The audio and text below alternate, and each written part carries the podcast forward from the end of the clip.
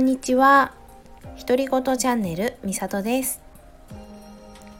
2人の息子を育てながらヨガ講師保育士セルフラブキッズ認定講師として活動しています。このチャンネルではヨガのこと自己肯定感のこと子育てのこと日常で気づいたことをゆるーくお話ししていきます。家事のながら聞きなんかでもいいのでよかったら聞いてくださいね。今日は雨ですね。なんだか久しぶりの雨ですよね。え今私次男の次男が今4ヶ月あ5ヶ月になりました。5ヶ月になってまだね私も育休中なんですね。お休みをしています。長男を保育園にね送り届けてその後ね雨がポツポツって降ってきてそんな音が聞こえてきてあ今日雨だったんだってそこで気がつきました。朝はねあの長男と保育園に行きがてら空を見てあれ？今日ってもしかして雨かな？雨降りそうだねって。黒い雲だよねってそんなお話をしながら通っていたんですけど私全然天気予報とか見てなくてですね。っていうのもテレビを全然見ないんですよ。見てるのは E テレだけですね。教育番組長男が見たいってなったら見るしたまに長男がニュースを見たいっていう時はニュースを見るけれども今ほとんどニュースを見てなくってスマホで見るニュースのアプリも通知がね多すぎちゃってオフにしちゃったんです。そうすると全然ねニュースがわからない人になっちゃってて。天気もね全然気にしてないであ今日は雨だったんだって朝気づくっていうねそんな生活を送っています。何しろ今洗濯物お外にね全然干してないんです。花粉ってのもあるんですけど次男がね生まれてからやっぱり赤ちゃんを育てながらする家事ってすごく大変で朝家を出られるまでにすごく時間がかかってしまって朝大変だなって思ってたんです。そしたらねお友達が夜洗濯物してるよっていう風に教えてくれてえーって思ったんですけどやってみよう試しにって思って。夜やるようにしたんですよ。そしたら結構ね楽でそっちの方が。朝の時間にゆとりができるしそれこそね天気も気にせずで毎日のもうルーティンになっててその日に出た洗濯物を夜やって干してから寝るっていう感じにしていてそしたらね本当に天気予報を見なくてもよくなってしまいましたなんだかねそんな生活ができるのもきっとね今お休みをしてるからかなとも思うんですが本当にねのんびりのんびり今は時間を楽しみながら過ごしてますね。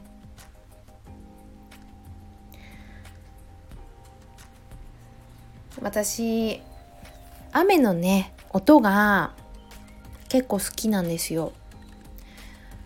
これは家にいるからかもしれないんだけど家の中で聞く雨の音ってすごい心地よくないですか？誰か共感してくれる人いるかな？私雨の音を聞いてると結構集中できたりとか心がね落ち着いていくようなそんな感覚をねうん持ちますねなんだか今3月じゃないですか3月ってもうすぐ子どもたちの年度も終わったりしてね新しく進級したりとかもしかしたら入学とか入園とかねガラッと新しい環境になるって人もいるんじゃないでしょうか。私は私自身は環境がね大きく変わるってことはないけれども長男が年中さんに進級するってことでね昨日上履きを買ってきました。長男の通っている保育園は年少さんまではね裸足なんだけれども年中さんから上履きちょっとねあの階が変わるので2階に上がって上履きを履くっていう縁になってて長男もねそれをすごく楽しみに。上履き履けるんだお兄さんになるんだっていうのをずっとずっと楽しみにしていて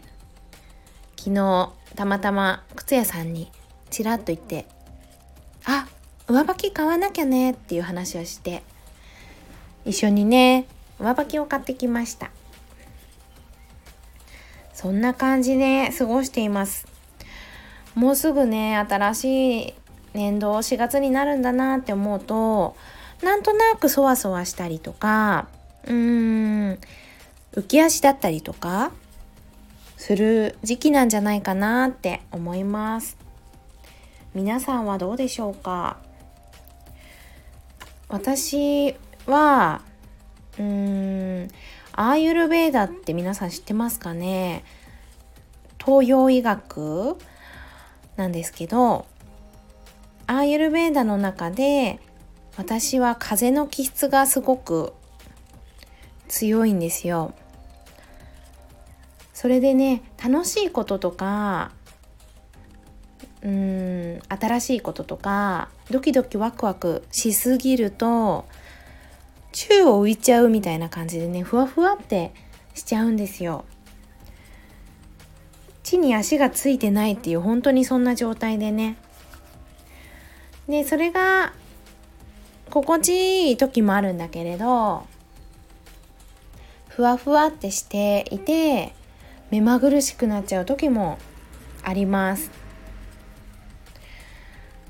今はねどちらかといえばふわふわってしてるんだけどもなんだかね楽しいワクワクした気持ちで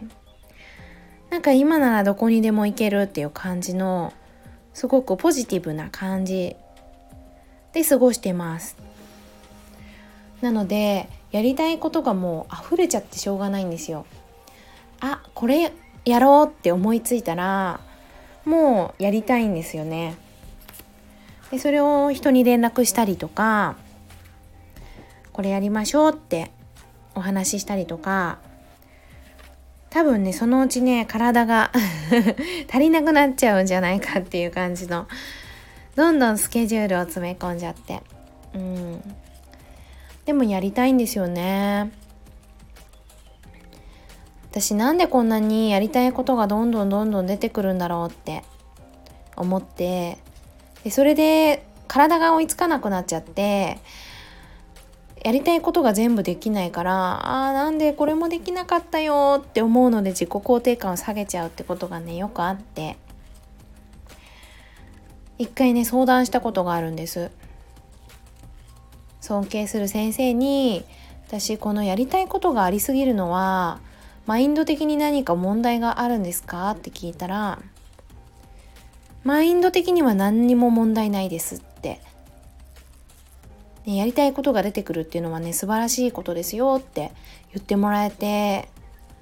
なんか私ねそれからやりたいことが出てくることっていうのは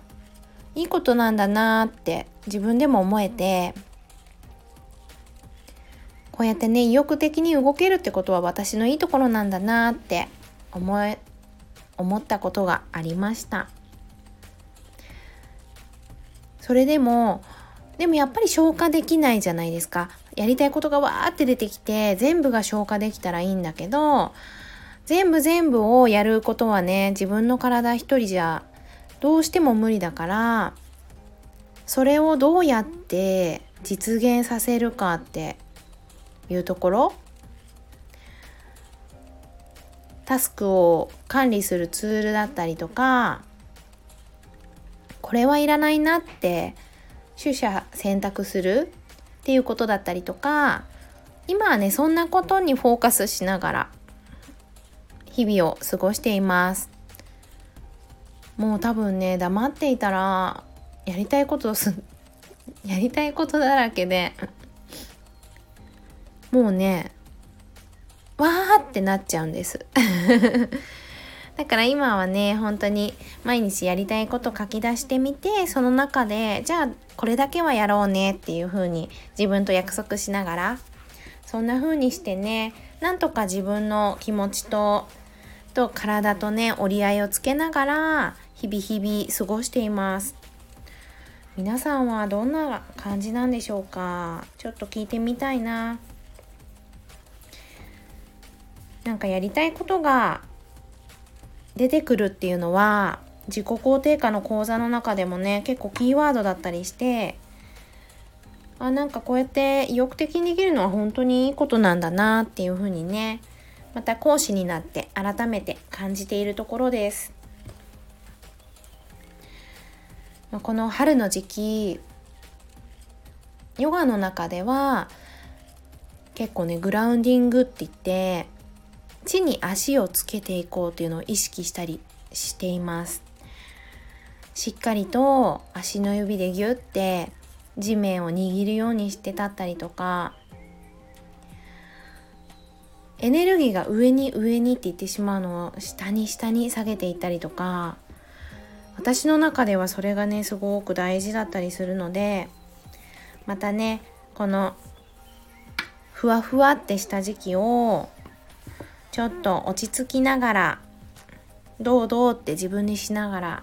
過ごしていきたいなって思います。何の話になっちゃったんだろう。今日ねちょっとまとまりがないんだけどもねそんな話でした。皆さんはこの春の時期どんな気分で過ごしていますか？もしね何かうんこんな気持ちだよとかってシェアしてもらえれば嬉しいのでぜひぜひレターを送ってください。それではまたこれから始まる1週間皆様素敵な1週間になりますように。最後までお聴きくださりどうもありがとうございました。それではまた。